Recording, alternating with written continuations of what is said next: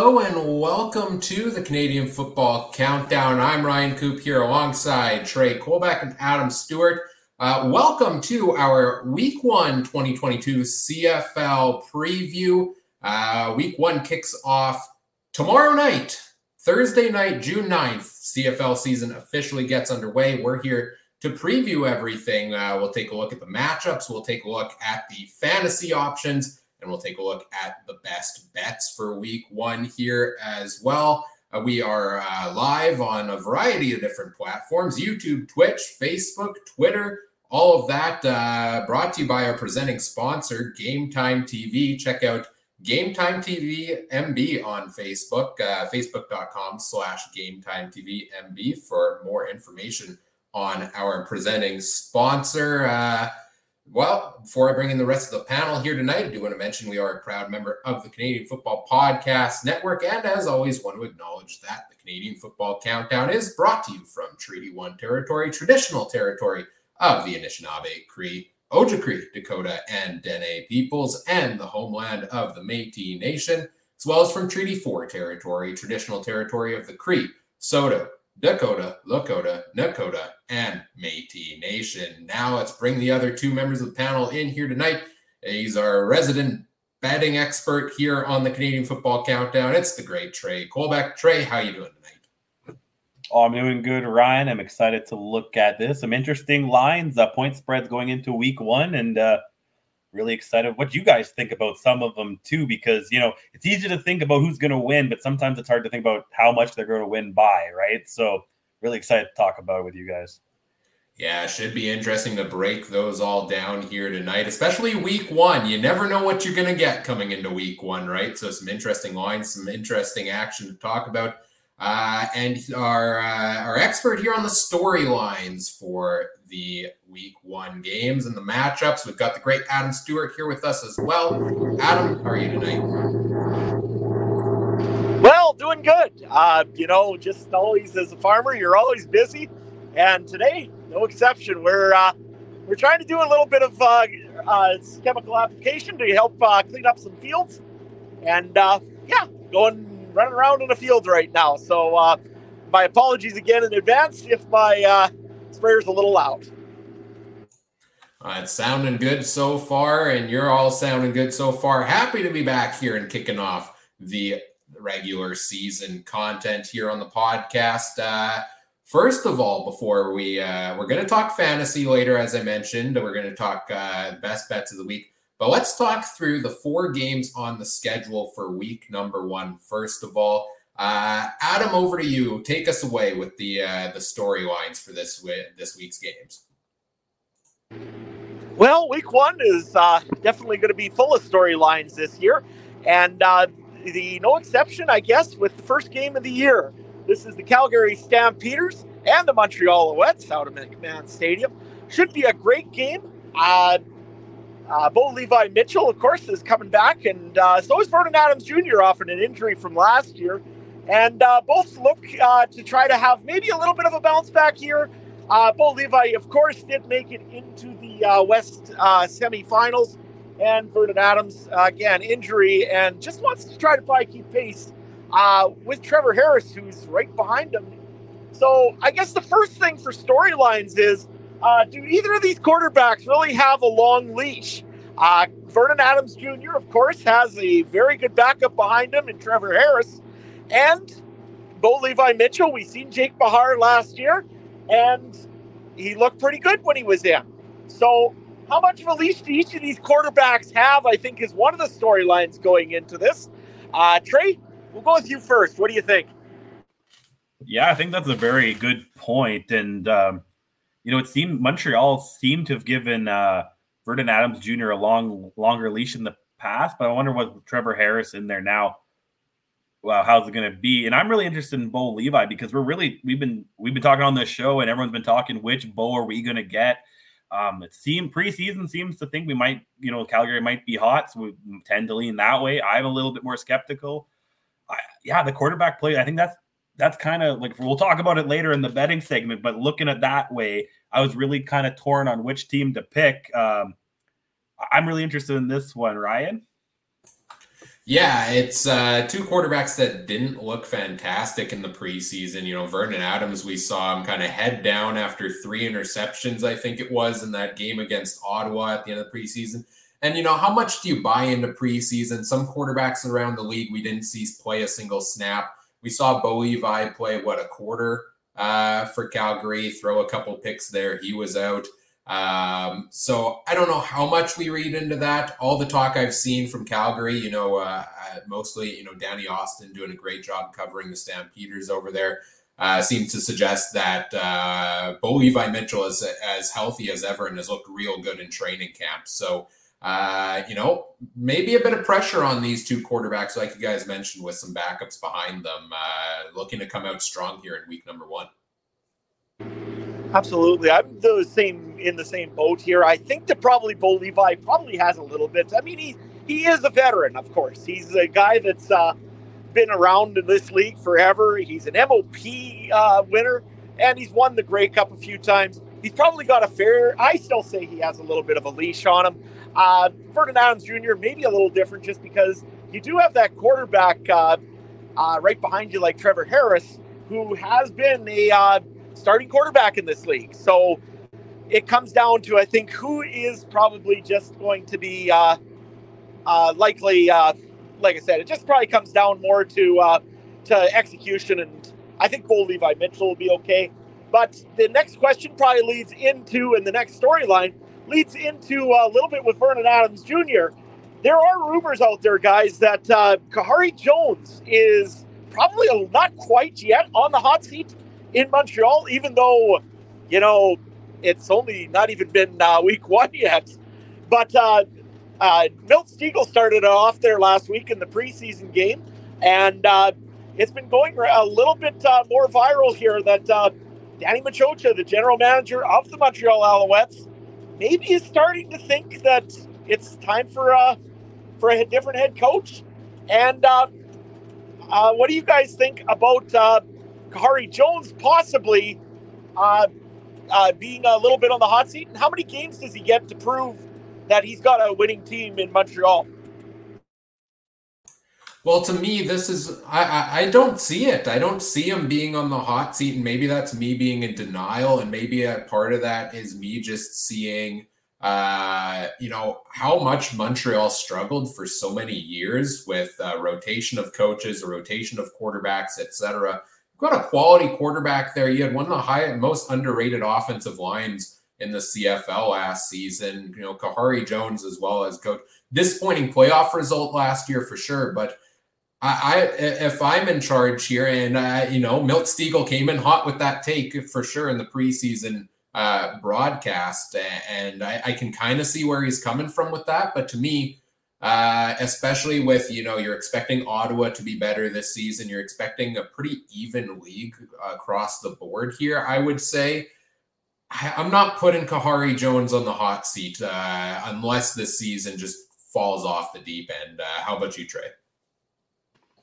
No, I agree that uh, that doesn't make sense to me. Like again, like looking at the stats, they had one of the better offenses in the league last year and Khari Jones is a quarterback coach. I feel like why get why get rid of your guy who trying who's been getting them progressing. And I think I think we're like sports in general is falling into that culture where we see coaches getting fired. Like didn't we just see a couple in the NHL coaches who've never had a losing season get fired? You know, I think it's that culture and that idea that we need to win now.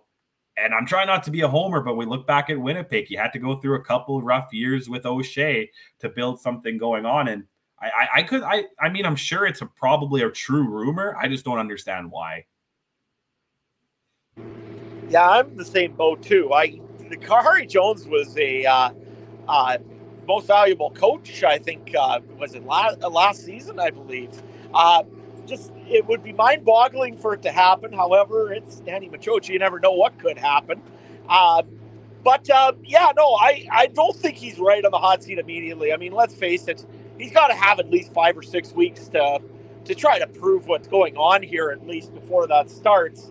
And uh, like like I've always been told, if there's smoke, there's probably some fire there.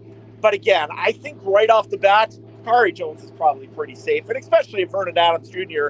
really plays well in the first couple of games. Uh, the third thing on the Calgary Stampeders and Montreal Alouettes was, of course, 2022. Both uh, the Philpot boys were drafted by individual teams. And I don't know about you guys, but man, would it be cool to see two Canadian receivers that are very talented from the University of Calgary both end up playing in their first game in McMahon. What do you guys think of that? And uh, yeah, what uh, what are you expecting to see there out of the uh, Stampeders and Montreal's uh, receiving corps?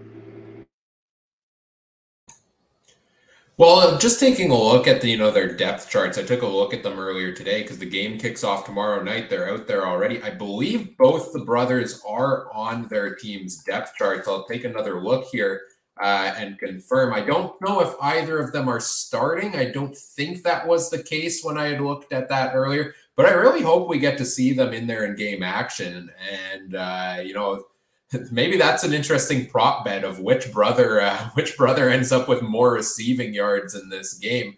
But these are two two offenses to me where the you know you've got some big name receivers. You've got Jake Wieneke, you've got Eugene Lewis on one side, you've got Reggie Begelton, Kamar Jorden on the other. It's the big two on, on both sides here, right? Then you've got a lot of depth depth pieces who are maybe getting into the lineup for the first time this year, or maybe trying to make a name for themselves. Uh, so I'm very excited to see what those depth pieces use because I do because I, I, would like to see these teams be able to spread the ball around a little more. Uh, Trey, what do you think? No, I agree. I think that the key to any good offense is spreading the ball around. So as long as they're on the depth chart, they they both have their shots to get some touches. And uh, yeah, like I like you said, right? I don't know. I don't even know which way to lean on. I guess I'd go with the Calgary one to get more touches, just because you got Bo Levi, but we're like we both said we all said Vernon Adams needs to prove himself. So both both guys, if they're on the field, they should have their chances. And uh, yeah, it's great to see the Canadian product uh, continue and to keep, keep getting better. And uh, we had two sets of twins go in like the first in the well in the draft. I don't know if they were the first round. I know three of the four were. So that's pretty good to see these guys get on the field. Uh, just double check the Calgary depth chart here. It looks like uh, the Calgary Philpot brother, uh, I believe that one's Jalen, uh, if I'm correct, uh, is actually not on the depth chart for this game. So, unfortunately, the week one meeting, we may not get get to see it between these two guys here. Uh, Adam, take it away with our next matchup for week number one. You betcha. And both of you guys are probably had gotten this one circled on the calendar. Next up is the Winnipeg Blue Bombers, who are going to be uh, hoisting up their second Grey Cup banner, as much as that pains me to say, uh, up against the Ottawa Red Blacks. And this game here is going to be very interesting as well, due to the fact that we've got Paul LaPolice returning home from Ottawa uh, and coming down back to Winnipeg. They didn't meet last year.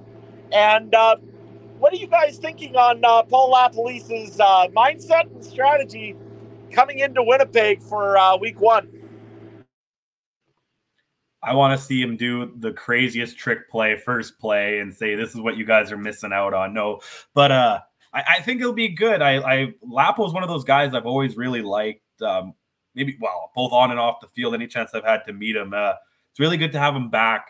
It was sad that we couldn't see him last year, but looking at the game, I don't know. Like I'm, he, he, I think he'd be lying if he said he didn't really want to win this one. Uh, you know, stick it to the two-time champs that you, you know, were a part of. Uh, I think it'll be good. I'm not sure. Uh, I, don't know how much a head coach actually has to do with. Like, I think every team could be different. How much a head coach actually is hands-on in specific points. So, how much is he actually going to influence the offense and do certain things? You don't know, but I definitely wouldn't be overly upset if he walked away with the win, uh, being a Lapo fan. Ryan, what about you?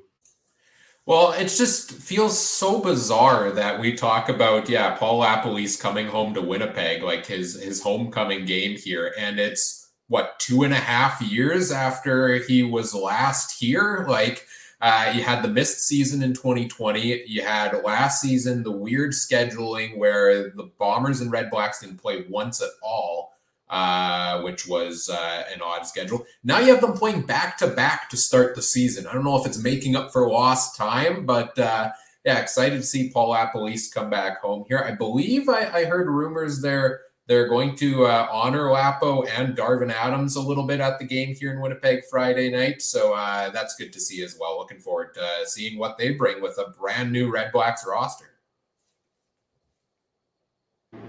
Absolutely. And the other thing also that's really nice about Lapo coming home, I mean, let's face it, Winnipeg loved the guy. I, if Mike O'Shea wasn't there, he was going to be the head coach of the Winnipeg Blue Bombers, I think, again, for a very long time. And I am excited to see Lapo end up back in uh, in Winnipeg, and you know I'm kind of rooting for him for a win, and that's for other reasons as well. Anyways, uh, the next one also that we have going on is uh, the uh, first game with uh, without Andrew Harris for the Winnipeg Blue Bombers. That was a big uh, change up for the Bombers here this year. I mean, last year we did see some of Johnny Augustine and Brady Oliveira. Uh, what do you guys are thinking uh, is kind of a reasonable expectation for the two uh, to, for the two new running backs to come in? I mean, obviously, they, you don't expect them to be an Andrew Harris tomorrow, but what are some expectations out of the running game out of Winnipeg for this season and for this first game against Ottawa? I think Trey and I both kind of talked about it here in the podcast. Uh, earlier in the offseason where I think we were in agreement that keeping uh, Oliveira and Johnny Augustine was absolutely the right call for the Bombers. As ugly as the departure of Andrew Harris was, you know, he is getting up there in age. Health is an issue. And uh, I think these two guys filled in admirably last season when Harris was down. So, uh, you know, another year for them. I'm excited to see. I think it's going to be a battle quite a bit throughout the early season here, where we're probably going to see a split backfield between the two. Uh, we've seen Winnipeg run that system before. I, I, would probably give the edge myself to Johnny Augustine. I really like what I've seen from him in very limited time, but uh, I would expect both of these guys to be well involved in the offense uh, early on. What about you, Trey? Yeah, I agree with what you're saying. Um, I bet though, if they don't combine for 200 plus yards, there's going to be a couple fans complaining about it. But other than that, I think, um, yeah, either way you shake it up. If one guy takes the lead, either guy can take the lead. If like they're 50 50, if you guys, guys in different situations, and heck, try to have them both on the field at the same time and hit with them and Nick Demski. I mean, that's absolute speed out there, right? So I have no problem. I think, yeah, I think that was my interview uh, podcast. I, I have no problem with the decision they made. Um, yeah, not many running backs make it to that age. And I don't want to be that guy, but then it makes that test a few years ago look a little even more, uh, you know, and, you know, it's just one of those things. And um, I hope I'm the best in the Toronto. I still think Toronto's going to be a top team, but if one of those guys took the lead, I think they would have more rushing yards than Andrew Harris. And I could see these two guys combined having more yards than Andrew Harris. You know, one thing I'm going to watch between the two of them is not mostly the running game on in Winnipeg. I'm going to be watching the blocking game for Winnipeg. Let's face it, uh, Andrew Harris could block the back of Zach Collaros. Not that he needed it a lot, because I mean, Winnipeg does have a very, very good offensive line, but I think that that's one thing I'm going to watch a little bit tomorrow night to see if that really had dropped off, or if uh, if Winnipeg can still block like they used to, and see the running backs if Augustine and Oliveira can do a great job of blocking for Zach Collaros. Speaking of uh, Zach Collaros, there is a new quarterback uh, over on the other side of the field, actually, in Ottawa. Uh, Jeremiah Masoli is going to play his first start for the Ottawa Red Blacks tomorrow night. He looked, he had flashes and looked very good in Hamilton, and uh, they decided to move on. Will Hamilton regret that move? Uh, for starters, but also, what are you guys expecting to see out of Jeremiah Masoli tomorrow night in Winnipeg? Well, well, just to jump back in on what you mentioned about the blocking there uh, for Winnipeg as well, an underrated thing to talk about is uh, how good Darvin Adams was when it came to the blocking, right? And you know, it's convenient now we're talking about Masoli and the Red Blacks, uh, and Darvin Adams is going to be involved in that offense this season. You know, he, he, he may not have been the featured go-to receiver in his past, the last year here in Winnipeg, but his blocking game was huge for that offense. And now he goes over to Ottawa. He plays there with Jeremiah Masoli. I'm excited to see this offense. It's got a lot of exciting pieces in it. I like what they did with the offensive line. Uh, I like what the pieces they brought in for him. but I really don't know what to expect here at the start of the season. I think we're going to see an offense that, you know, gets going surely a lot better than it did last year, but I think it's going to take a number of weeks before we see them really hit their upper echelon. And hey, if you're a team like Winnipeg, you get them out of the way weeks one and two. It's not a bad thing, is it, Trey?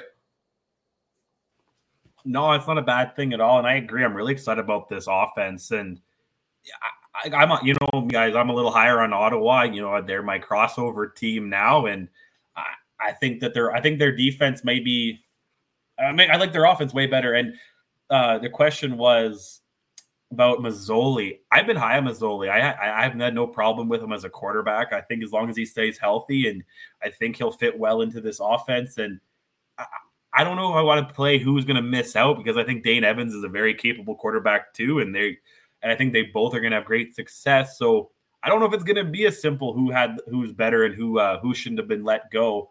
Um, who knows? Maybe he only got let up. Wasn't there some vaccine issues with Masoli, right? You know, we never know. That could have been more of a reason. Uh, I don't know Dane Evans either. I don't know what his vaccination status is, but I'm assuming it's better than, or not better, but it was more up to date than Masoli's was on, on what the Canadian requirements were. So I, I don't think it was a performance based issue why he left Hamilton. I think they just went with the guy who maybe took one for the team and got the jab, right? That could be simply all it was. And I think Masoli, either he is vaccinated now or it doesn't need to be. I'm not sure what the rules are. So I think he's going to have a good time in Ottawa. Yeah, I agree. I think the Jeremiah Masoli, uh, let's face it, for, uh, just needed a change of scenery, maybe more than anything as well.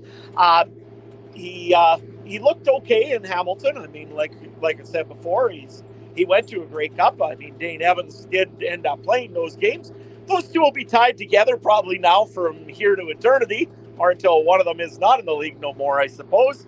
But uh, in the overall run, I think it's probably a good move, and uh, I, I, expect to see some big things out of Jeremiah Masoli. Week one, eh, it's hard to say, especially against the, uh, the defending uh, Grey Cup champion Winnipeg Blue Bombers. That could be a tall order, but hey, we'll see what happens here, and uh, we'll go from there. Uh, just a quick question for you guys as a quick last one here.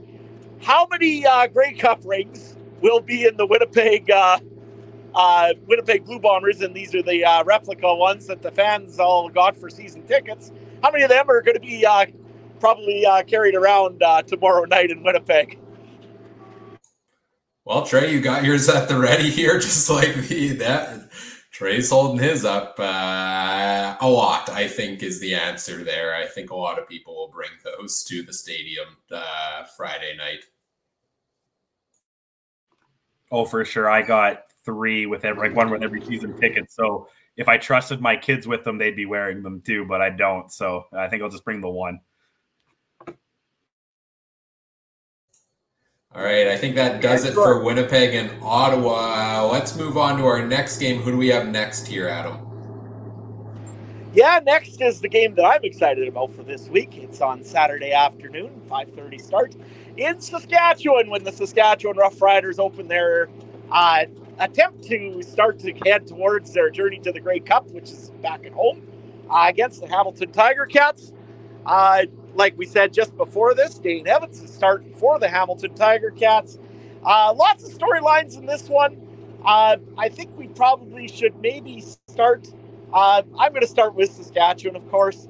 Uh, we when we had our draft here just the other day, and of course Zach uh, Collaros was drafted number one, uh, followed shortly there by uh, Cody Fajardo.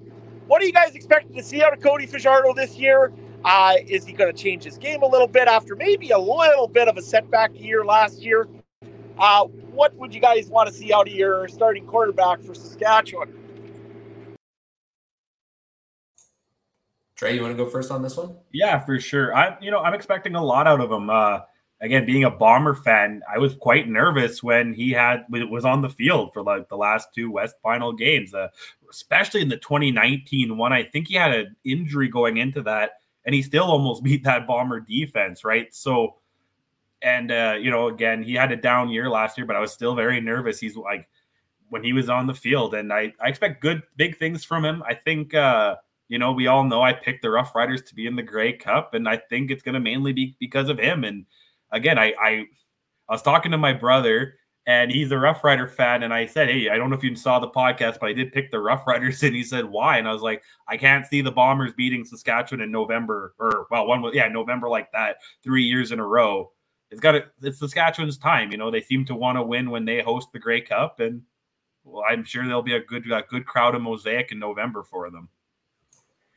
Yeah, I think I'm, I'm very excited to see what Cody Fajardo does here because uh, everybody kind of talks about last season being a down season for him, a, a, bit of a rough year for him, but yet he was still near the top of almost every quarterback statistical category last year.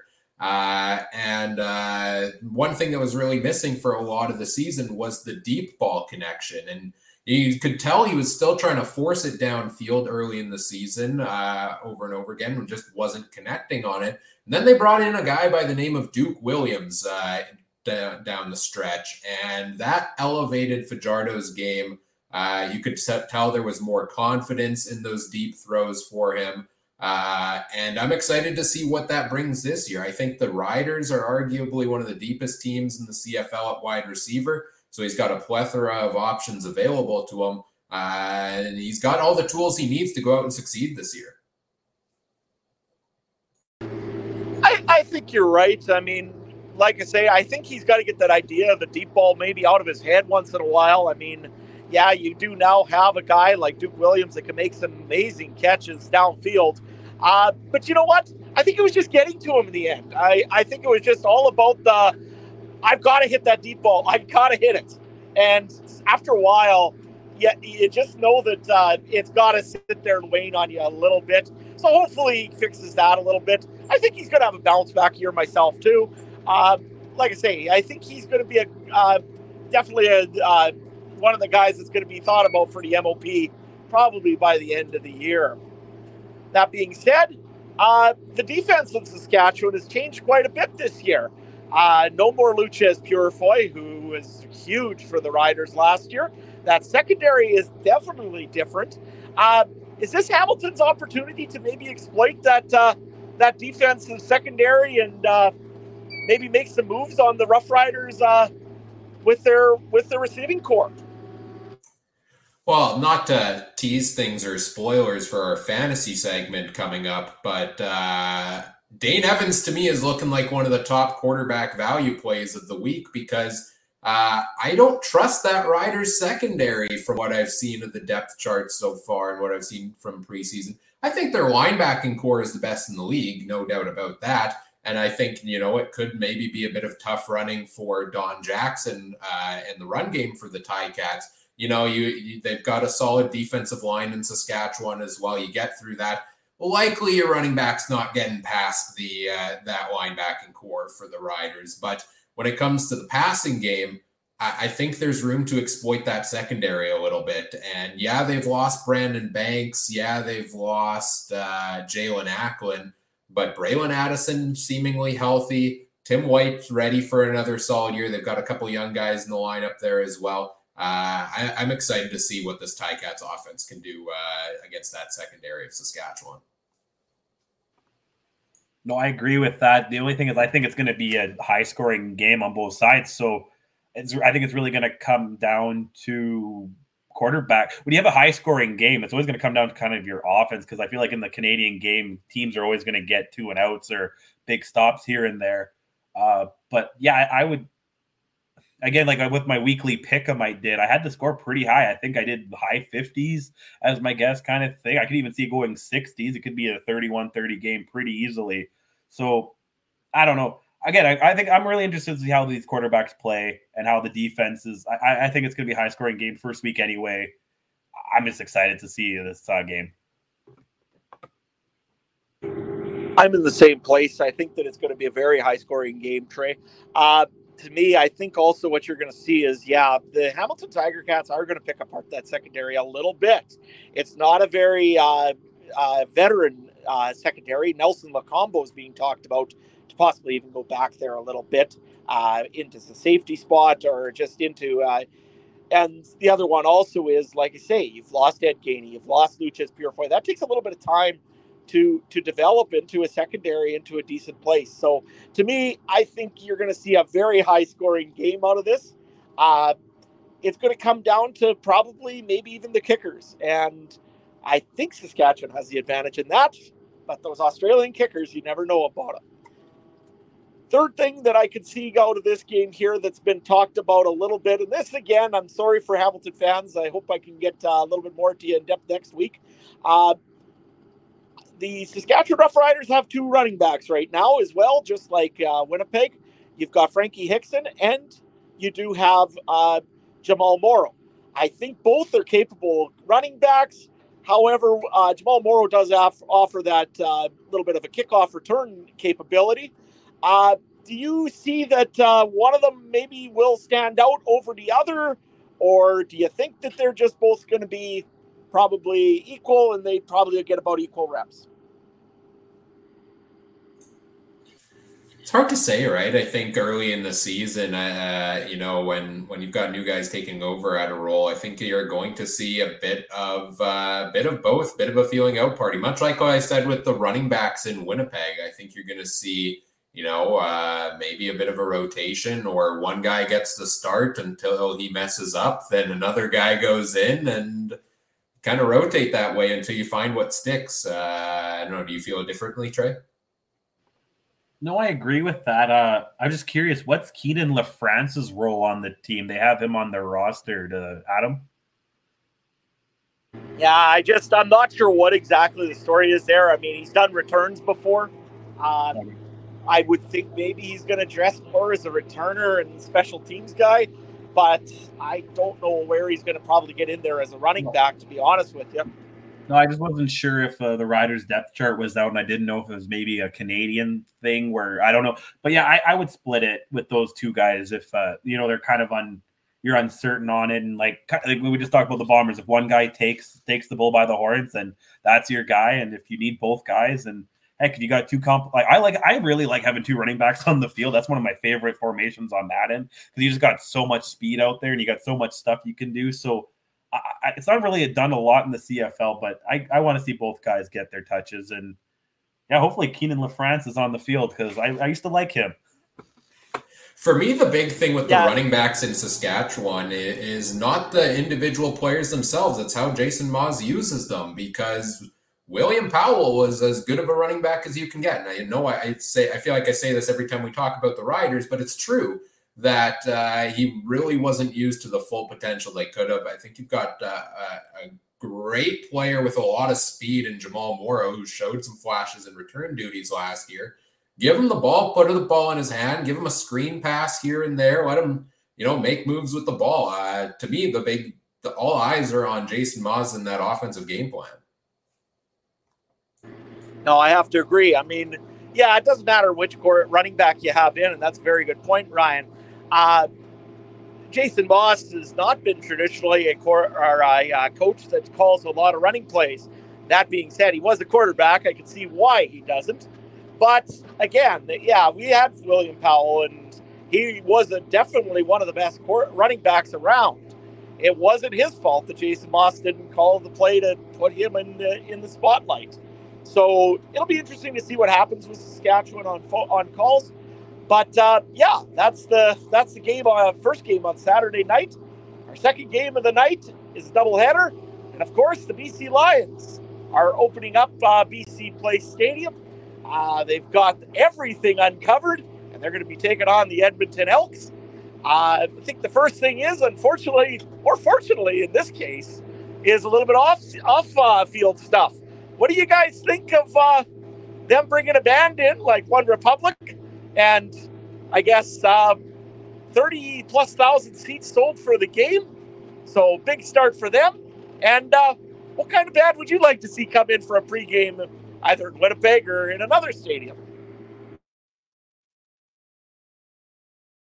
Uh, yeah, so I like this game because they both have like BC's got under new management as well, right? And Edmonton, we all know Victor Cui. So I think it's a very interesting game, and it's great to see the upper deck. Uh, as someone I've only been to one game at BC Place, and it was a Grey Cup. I didn't really pay attention to the upper deck never being open, uh, so it's a great thing to see. And uh, BC is one of those fan bases too that they I feel like they need to be good to be relevant. Because again, when I went to the Grey Cup, there uh, a lot of people asked me, "Hey, why are you guys all wearing these jerseys?" A lot of people in the city didn't know, um, and I just, you know, so I really like to see that. Um, and then the other point was the band. That's great. I'm actually a little like I, I understand BC wanted to bring it in. Why don't you have something on the th- opening Thursday CFL? Right, you should have something like you know maybe every team should almost have something, and it's kind of the way the world's going. You know, um, if you pay attention to USFL, I think their championship game got Trace Atkins. He's going to be opening it up. You know, big country singer, I believe, and uh, I and then if you just watch the soccer, the UEFA, I believe they had a halftime show for like one of the first times ever. It was kind of weird to soccer fans. So it's the way the world's going. Um, now if you ask me my band, ugh, that's a tough one. I got uh I'm kind of a country guy, so I guess I would lean that way, but I know that doesn't how everyone goes. Uh you know, the Bombers got their house band. I'm pretty content with just listening to them at halftime. What about you, Ryan? Yeah, I'm not really the one to be speaking on uh, musical acts being brought in because I'm not a huge music listener myself. Like, I'm a podcast listener when I drive anywhere, you know, when I'm doing something, listening to podcasts uh, myself, uh, such as great podcasts like this. Um, you know, fun fact I've never been to a concert in my life. I mean, I've seen musical acts at football games and stuff. I've never been to a concert. So, it's not something that appeals to me necessarily, but it doesn't have to appeal to me. It's about bringing in the people who want to come and see those types of things. So, uh, you know, in terms of the, which act I would like to see, I, I think I would just say I would like to see a variety of acts to bring in different types of fans. You know, you have the TSN broadcasts reusing the same song over and over every commercial break all season long. You have you know things like that. I would like to see more diversity in the the type of music and things like that to bring in more crowds. And you know just in general on the lions and the attendance for this game i am super pumped to see that because we've done so much hyping up of victor Cui and what he's done in edmonton. But uh, you know new bc lions owner amar, amar doman has uh, done a great job with the lions as well. And uh, big name act uh, for week one. And you know, uh, an exciting uh, start to the year here for the Lions. You'll have to see it. Yeah, no, I uh, I just like hearing that the BC Lions are doing good and that there's people going to fill that stadium.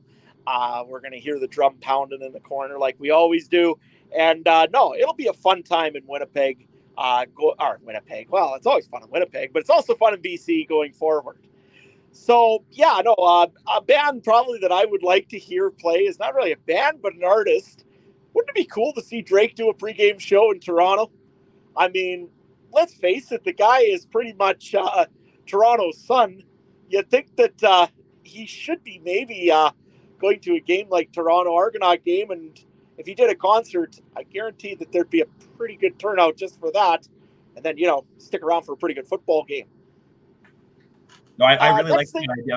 I'm sorry, I want to. I just want to touch on that. I really like that idea because I hate how the Raptors have them and they're owned by the same company.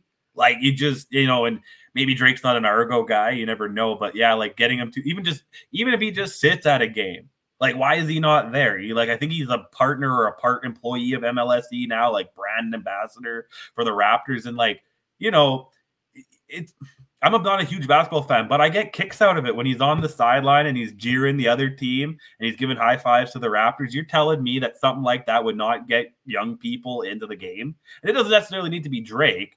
You know, it could be anybody in any city, you know, like as a bomber fan, it's great seeing dancing game. Like, you know what I mean? You need somebody who's that person. And I really like that idea, Adam. You should uh you should send that to Randy. I'll uh, I'll attempt to maybe send that over to Randy, but maybe I should also send it to Larry too instead of uh, you know having a few complaints. Anyways, I'll get off of that, and uh, yeah, I'll go on to uh, the big uh, storyline in this game. And I mean, I think it's probably the biggest storyline of the week is that Canadian Nathan Rourke is your starting quarterback for the BC Lions, backed up by Michael O'Connor, uh, a UBC Thunderbird graduate so we've got two Canadians, one behind the other, starting as quarterback in BC. Uh, what are your guys' thoughts on that? I'll set the over underline for number of times Nathan Rourke is mentioned on the broadcast to about 387 in the first half alone because literally everything about this game is going to be about Nathan Rourke. And I think we saw that a little bit in the preseason games as well. Every single play, I feel like, for this guy is going to be critiqued. And what does this mean for his development and things like that? Um, I'm so excited to see him play in this game. I'm very. I, I love this approach that BC took at the quarterback position. I've mentioned this before on the podcast. It's I like I like that it's a unique approach to it. Uh, spend a little there, spend more elsewhere, and uh, you know, great way to grow the game. Get a Canadian quarterback involved. I really like to see it, and I'm excited to see. I don't know what to expect from him necessarily in Week One, but I think I'm expecting good things out of him. Uh, what's your take, Trey? No, I expect good things too. And just talking about how good it's for the league, you know, Dave Naylor not too long ago tweeted uh, stats guru Steve Daniel dug up that in 71 years, that's the first time a starting Canadian and backup quarterback has started. First time ever since the CFL was formed in 58. So in the league that we like to brag, that's historic, and we do all these things. We've never had two quarterback Canadian quarterbacks uh, starting one, two. You know that alone. Again, we're talking about what builds the game. Um, as a young kid, you know, I remember growing up kind of thinking I couldn't be the quarterback, you know, always watching an American quarterback. I had to be get bigger and be an old line or be a kicker or something. But now seeing these guys do it, it's great to see. And um, I hope the best for them. You know, BC again's not high on my list overall, but if I was proven wrong by any team, this is the team I really hope proves me wrong the most, just uh, for the Canadian quarterback aspect. No, I agree. I mean, let's face it. I'm sure there's lots of quarterbacks that I've seen out of uh, the U of S and U of R, Noah Picton. Uh, we've seen uh, great quarterbacks come out of the U of S all the time. Uh, I've watched Hilltop games where there's a guy, there's the odd guy that should probably have a starting and a professional career. You know what? I'm excited for all of them now because when you see a quarterback in the CFL starting, and actually going to uh, have a chance to prove himself.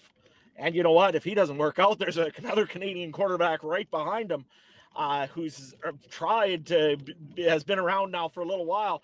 And let's face it, I still remember when Brandon Bridge came into this league, and the first thing he was told was, Hey, how would you like to be a receiver?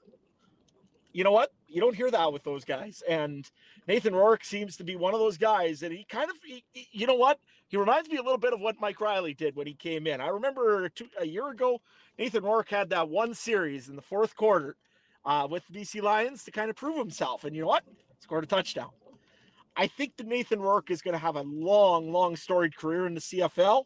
And I really hope that uh, BC has the pieces in place, uh, like that offensive line, which I'm still a little nervous about, uh, to actually show that they can uh, they can do what they they say they're going to do. So, yeah, that's the the story with Nathan Rourke there. The third thing is Chris Jones is back in the CFL. Of course, he's probably going to be wearing a black. Uh, you could probably book this one as a guaranteed lock if you're going to be doing fantasy, like we're going to be doing later. That he's going to be wearing his black turtleneck on the sideline. If he doesn't, I'll be utterly surprised. Uh, Chris Jones, what do you guys think? What have you guys seen, and what are you guys thinking of uh, what are you thinking of Edmonton's defense going into this game here against the Lions? Yeah, you know, as you guys saw in our, our personal group chat, when I first saw him on the field, I had to send a picture of him because he was in the all black. You knew who he was, and I was like, I, I, was. My kids were like, "What are you? Why are you pointing your camera at him?" And I was like, "I don't know. He's just a good guy. He's a good coach, man. I think he's gonna be good." I was really impressed with what Edmonton did against Winnipeg in the preseason, and we all know it's preseason, but I, I, was really they they didn't give much time to the Winnipeg uh, offense, and I, I like their chances this year. Um, I think they're on that bubble team, and I think a big win to start the season against the division rival is uh, just what they need. Ryan.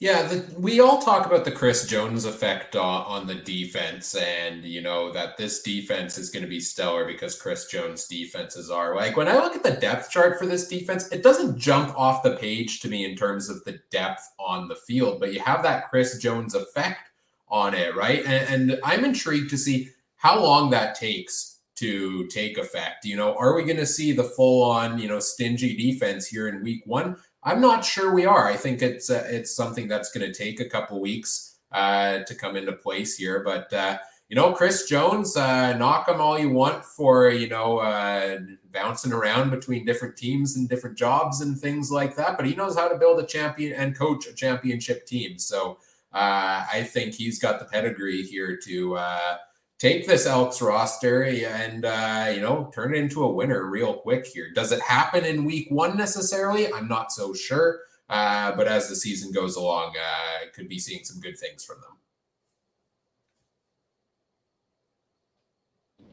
I know that he rotates through players quite a bit. I mean, right now, I think he's still probably short a corner with Duron Carter still sitting on the sidelines, probably for this game. It didn't sound very promising that he was going to play, as well as also Aaron Grimes, I don't believe will play as well.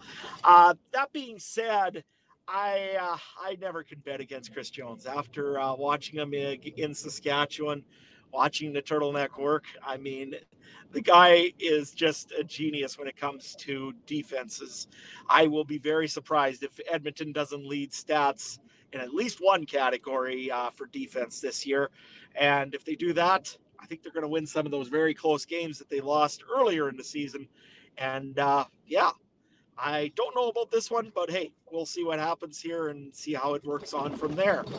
And that's your week one uh, uh, anything else you guys think of that you really wanted to bring up for a highlight for week one? Uh, the only other thing I can really think of is, uh, yeah, just a lot of excitement and ready to roll and uh, a little bit of a nicer, nicer start and should be ready to rumble. Uh, Trey, any other things that you're going to be watching for week one? No, I think it's pretty good. I'm just really, uh, oh, here's a question here. I'll, I'll touch on that one. What do you guys expect from Arbuckle Lawler connection? I think that would be a really that's a good one to watch. Um, it's interesting to see if they get chemistry going. Uh, you know, we were talking about two that it's kind of weird that Arbuckle was the guy on the on the like on the way out, and now he seems to be the starter. Um, so I, I, that's a really interesting one, and that and that's another quarterback. We are talking about short leashes earlier. Like how much of a leash does he have when he's got some some guys behind him? And someone else commented earlier about another Canadian quarterback. Uh, the same same McGarvey 02 commented earlier about uh, Tre Ford being on the field. So I think it's a really interesting thing because it's that tough thing. If Lawler drops two or three in a row, is that his fault? Is that Nick Arbuckle getting the getting yanked? Like it's it's an interesting thing to watch. Yeah, I think Chris Jones is the type of guy that uh, is a no nonsense type of guy. If uh, he sees something he doesn't like, Chris Jones is going to change that, right? So I, think maybe Edmonton is the team we see the shortest leash on the quarterbacks. So Nick Arbuckle, kudos to him. Did a great job in camp. Did a great job in preseason. Won the won the job against you know six, seven other guys in, in preseason. Uh, now he's got to go out there and play well here in the first couple of weeks of the season to maintain that job.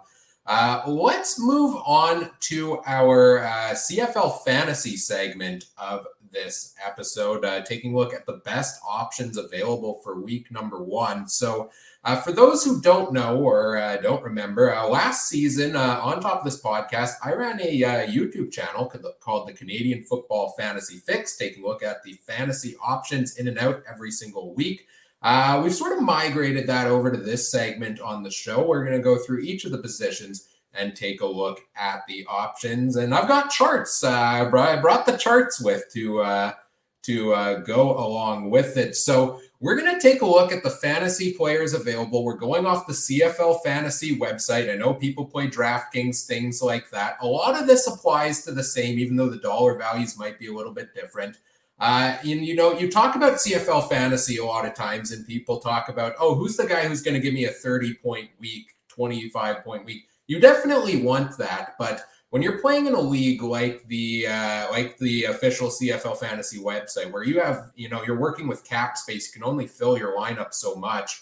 Uh, I choose to look at it a different way of are you getting the proper bang for your buck, the proper value? So I came up with what I call the CFL fantasy valuable production model, which is essentially, you know, if you look at fantasy standings each week throughout the year, you can hit 100 points, you're really in the upper echelon of fantasy players.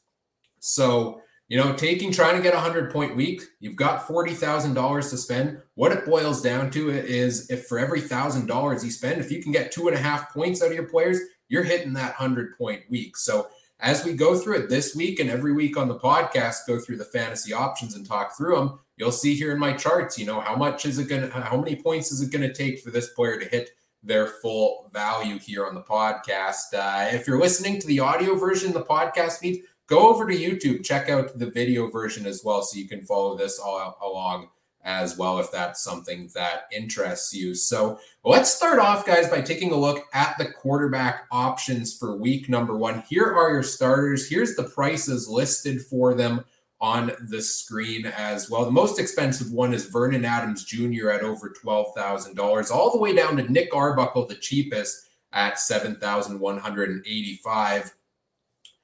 You know, you look at some of these guys like Vernon Adams Jr., Jeremiah Masoli. I'm kind of surprised Cody Fajardo is the third most expensive on the list. Like, based on numbers we saw last season from quarterbacks, I'm personally staying away from any of these top name guys here. Even if they have a great game, 300 yards, three touchdowns, they're not hitting 300 points unless they're pitching in a couple rushing touchdowns. I think there's more value elsewhere. To me, the two best quarterback plays of the week Dane Evans, $7,553 this week. To hit his two and a half point threshold, you need to get about 19 points from him. I think that's very doable. We talked earlier on the podcast about uh, Saskatchewan's defense uh, a little bit and, uh, you know, uh, how I think there's room to exploit that there. I think Dane Evans is very capable of hitting that number. I also like Nathan Rourke at 72.50 this week for an 18.1. Uh, Rourke uh, is a guy who runs well, and that picks you up points in fantasy. That picks you up yards. He maybe gets in for a rushing touchdown there, and I'm excited to see what we see from the kid. So, uh, if you're looking at quarterbacks for week one, my recommendation is go with one of those two guys. Uh, how about you guys? Who stands out to you at the quarterback position as a fantasy option this week? Uh, Adam, let's start with you. Uh, you know who I'm looking at right now is I'm still I, I know that this is what you're uh what the what the charts tell me, and let's face it, as an analytics guy, it's great. I still have a feeling with Cody Fajardo this week, just because it's at a home game. The guy wants to prove himself. Uh, he's got those two, uh, uh, what do you call unrateable assets like running and can really do it well, and also has that last minute uh, ability to uh, to make a good throw. Odd time he hits on a crossbar, but that's a different story. Uh, nevertheless, I think that I'm going to go with Cody Fajardo so far this week. Uh, like I say, I think there's probably maybe better options out there, but I just I just have a feeling about him, especially with the running uh, ability of Cody Fajardo. I kind of agree. I find this interesting. The salary. I wonder how like it's calculated. Like I guess it's also a fantasy points projected. Like if you told me Vernon Adams Jr. was going to be the most expensive quarterback, I would have I would be kind of surprised. But I, I agree. You don't really.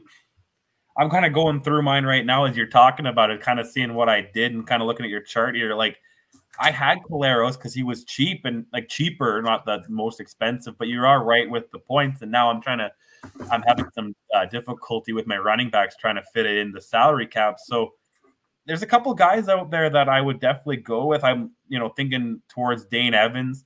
Maybe go with Nathan Rourke and hope he has a, you know, five touchdown game to kind of kick off his season. So it's very interesting. I, am I'm, I'm very new to this salary uh, system, so it's going to be a learning curve for me this year.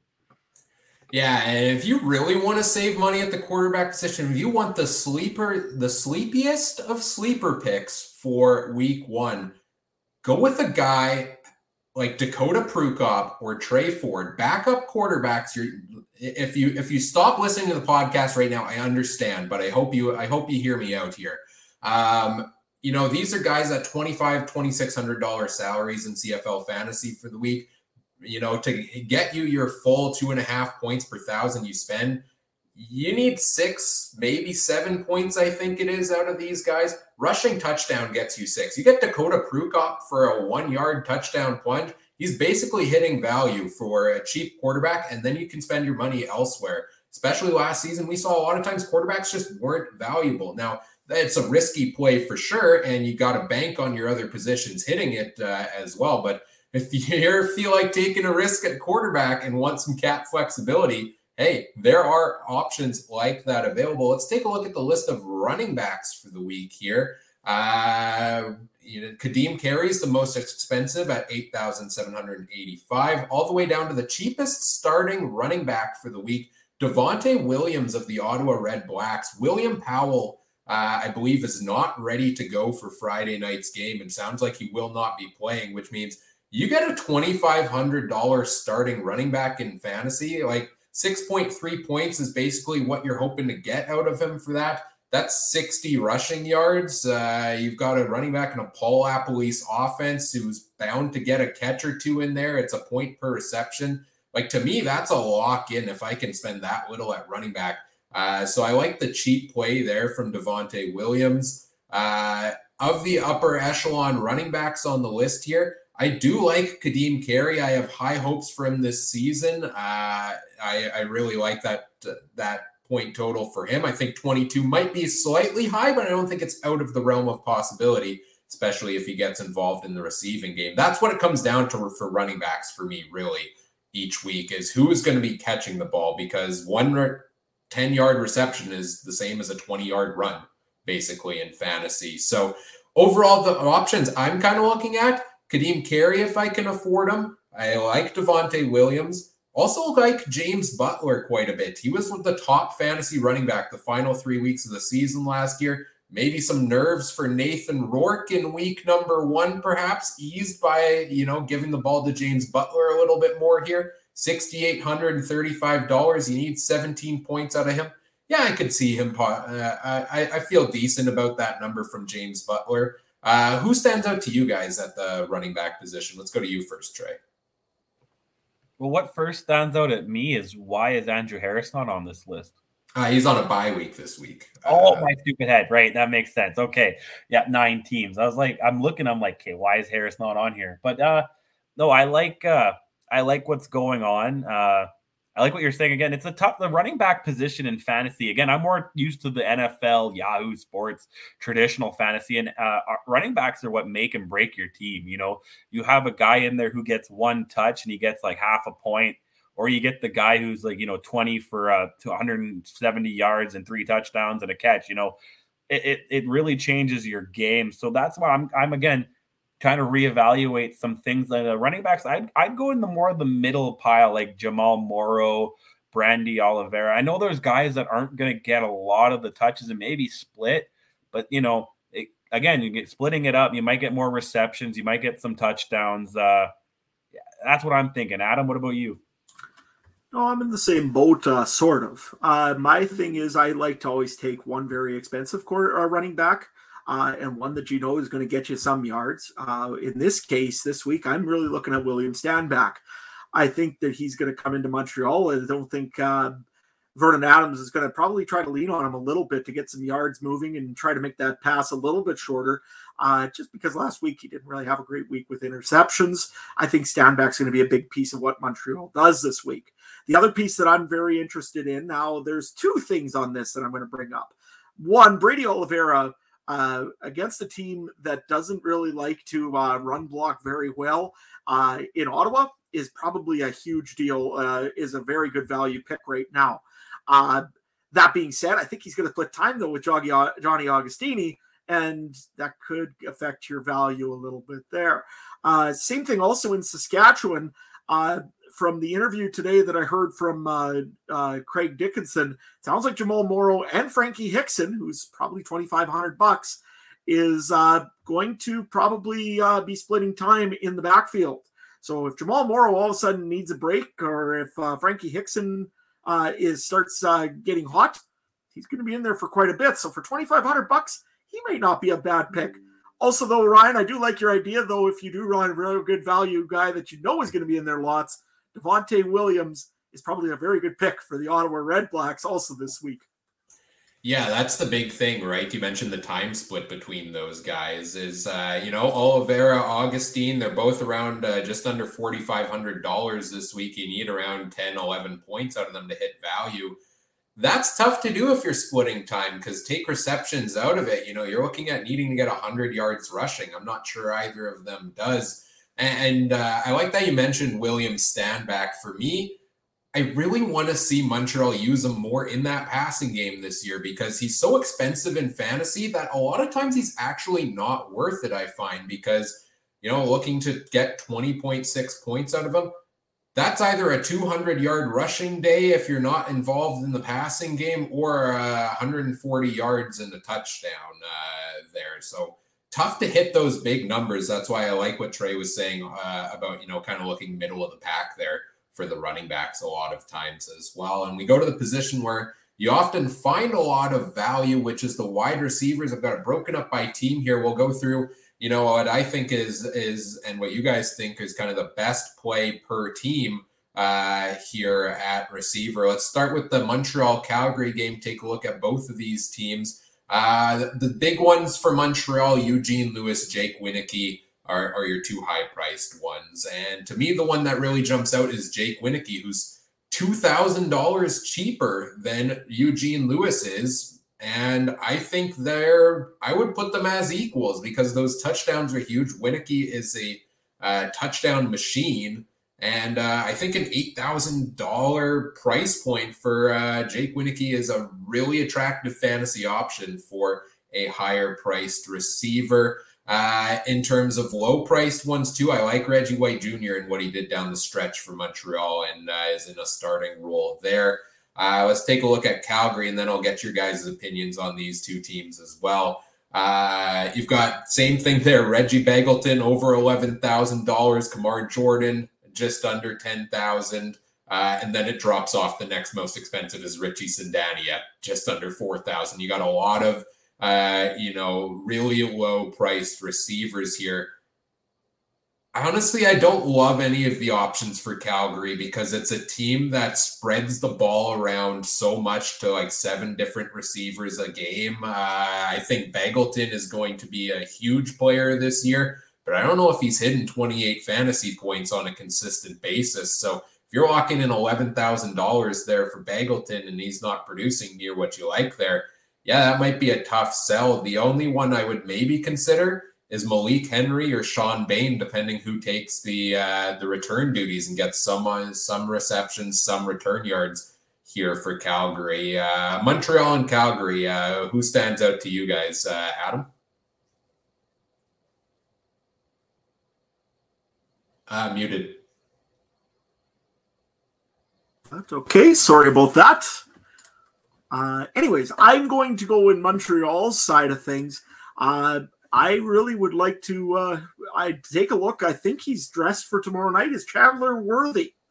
Uh, not a bad pick. Had some big, big points last year when he was hot. He was hot. When he wasn't, he wasn't. But uh, for the fifty six hundred dollars he costs, I think that he'd probably be a good pickup because I think there's other players that you probably want to take a look at later on uh, in the week. Uh, but yeah, for Montreal, let's go with Chandler Worthy. And for the Calgary Stampeders, I think that somebody's finally got to have a prove me game and prove it game, and that's uh, Kamar Jorden. I don't really like the price tag to be honest with you at ninety seven hundred bucks, but I do like the uh, the player himself, and I've seen him have some huge games. If there's going to be a prove me game, this is it uh, Kamar Jorden might go off, I think, on uh, Thursday night. Yeah, these are two teams that I stayed away from just because, again, like if you look at Calgary, like the two top guys are so much money and then it just drops off. And teams that spread it out, uh, or this team's a one that spreads it out traditionally. And same with Montreal, I feel like they're I, I, don't even know who to tell you to stand though. Like I guess I'd go Kamar Jorden or something like that too if I had the space, but I, I just had to stay away from these two teams. I wasn't feeling confident with them. I just wanted to mention. I just wanted to mention too that I didn't pick any of these teams. Either of these teams. These are the two that, uh, if you want to pick them, those might be okay. I should mention as well. I haven't fully set my lineup yet. I'll probably I've started to. I'll probably change it 75 times before kickoff uh, Thursday night, and and then again after kickoff Thursday night with the remaining players in the lineup. Uh, but a lot of interesting options to consider. Let's look at the receivers from the second game. Interesting plays here. Uh, the Ottawa Redblacks. Uh, who knows what to expect from them in their first uh, game with this new unit. Jaelon Acklin, their top priced receiver at 68.42, all the way down to uh, Justin Hardy at $2,500, who I believe was uh, impressing a, a, decent amount in preseason. You have to check the depth charts there, but we've got a number of injuries. Ryan Davis, I think, is out on the six game injured list. Newly brought in Tevaun Smith, also on the six game injured list. Uh, I realize now I'm missing Darvin Adams from the list here for Ottawa. I'm not sure. Not sure how that happened on the charts I have here up on the video version, but uh, you know, the most intriguing play for Ottawa to me is Jaelon Acklin. 6,800, uh, upper middle priced receiver. You're looking to get 17 points out of him to hit his full value price based on my models. And uh, he's got the connection with Jeremiah Masoli. And Masoli's first game in Ottawa, I expect him to go in Acklin's direction quite a bit. So I, I like that play. It's one of the top ones I'm considering in that middle uh, price at receiver. On the other end of the matchup, you got a lot of interesting options with Winnipeg here. Uh, newly brought in Greg Ellingson had a great training camp. Supposedly, uh, I was reading today. You know, he was uh, he feels very comfortable here in Winnipeg. He's reunited with Zach Collaros. Could he be the top receiver for the Bombers? I don't know if I'm going at that price in week one for Ellingson in the new role. I want to see what maybe a little more from him at over eight thousand dollars. Uh, but the uh, you, then you get into Bailey, Dempsey, you know, two middle priced guys. The hard thing with Winnipeg is Zach Collaros threw over 300 yards once last season, so there's not a ton of receiving yards to go around. And if the players are getting up there in price, it's hard to buy in on it. You got to make sure you hit that touchdown. I like the value play. Dalton Schoen at $2,500 for the Bombers should be able to slide into the starting lineup, I think based on their uh, their preseason. And uh, hey, he gets in there for a couple of catches. He's hitting value. He has a big game. Value is skyrocketed, and you're making bank there uh, from the value play. Uh, Trey, what do you think of this matchup? No, I agree. And you took my uh, what I was gonna say. Dalton Schoen is my. I only have two bombers on my roster as of now, and one's the defense, and the other one is him. So I, I would definitely take him a value play. I, am really because again, I wasn't sure uh, if you would get your value with the other guys. Uh, again, this is a team that can you know spread it out a little bit. Yeah, you got some big name targets, but there's real no huge deep threat. So I feel like they're going to spread the ball around a lot. And again, with the running backs and stuff. So I think Dalton Schoen's the way to go with Winnipeg and with Ottawa. If again, I, I, I don't like uh, advertising something I wouldn't buy, so that's why I wasn't saying who wasn't on my roster. But I would go probably with Darvin Adams. Uh, I think he was only at 5200. Yeah, 5200 right now on the list. So you know he kind of fits into that middle of the group. I'm actually surprised he's not more. I don't think he'd be. I wouldn't put him like way higher, but that could be a def- decent one too. So if you're going to go a kind of comparison with uh, Ryan Davis, who's a similar price, you know, it's kind of he'd fit in there, and I think uh, I think he would sit well. Adam, what about you? So I've got two guys actually from uh, one from each of these teams, and you just mentioned one of them, uh, Darvin Adams. Fifty two hundred dollars is a very good price for the guy. Uh, as long as he can get the football, he'll get some good yards, and uh, I think he averaged very good last year uh, in uh, fantasy. The other one that I picked up, actually from the Winnipeg Blue Bombers, is Nick Demski. Uh, had an excellent year last year, had a lot of points on average last year, and uh, just was a very good player. I think $6,500 is still fairly reasonable for him. You know, he's going to be on the field a lot because he's one of those starting Canadians and he has to be on the field a lot for that case. Uh, to me, I think that I really like to pick up Nick Demski in this, uh, in this week, especially against Ottawa, who kind of was, again, suspect in the secondary last season. Yeah, no, those are those are great points on those guys as well. Uh, let's move on to our third game in week number one: uh, Hamilton and Saskatchewan. From the Ticats side of things, you got Bralon Addison at almost eleven thousand dollars, one of the most expensive receivers in the game. Then you've got a couple middle price guys: Tim White, St- Steven Dunbar Jr. Uh, around sixty five hundred for Tim White, around fifty five hundred for Dunbar Jr.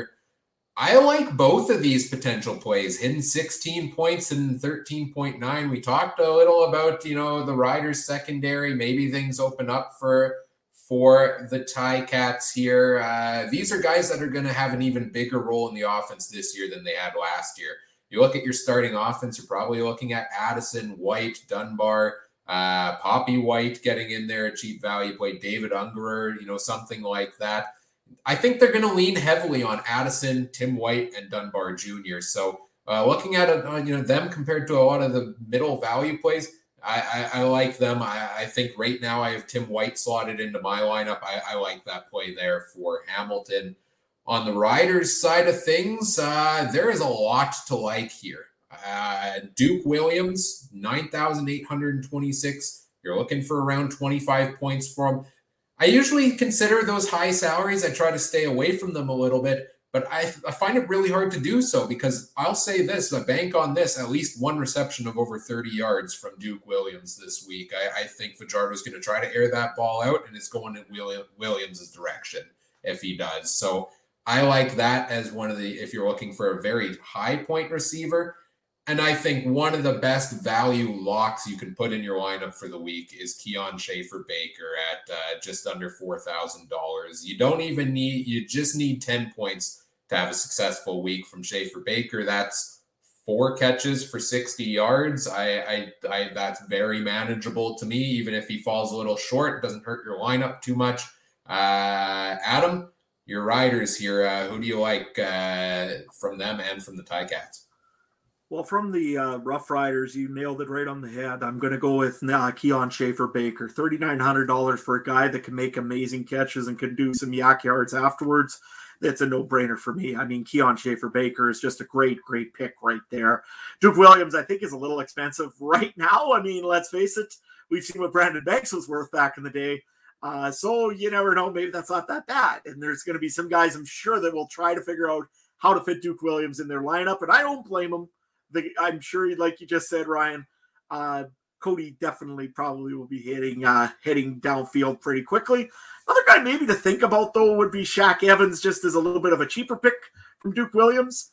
Uh, not a bad pickup as well. Fifty four hundred, definitely well, four thousand dollars less, and uh, you get probably not much of a drop off, uh, just because those are you're going to be your top two, top three receivers in uh, in Saskatchewan over on the Hamilton side, uh, I would think probably you're going to see a lot of. Uh, gee, my brain, I just had it here. Just give me one moment.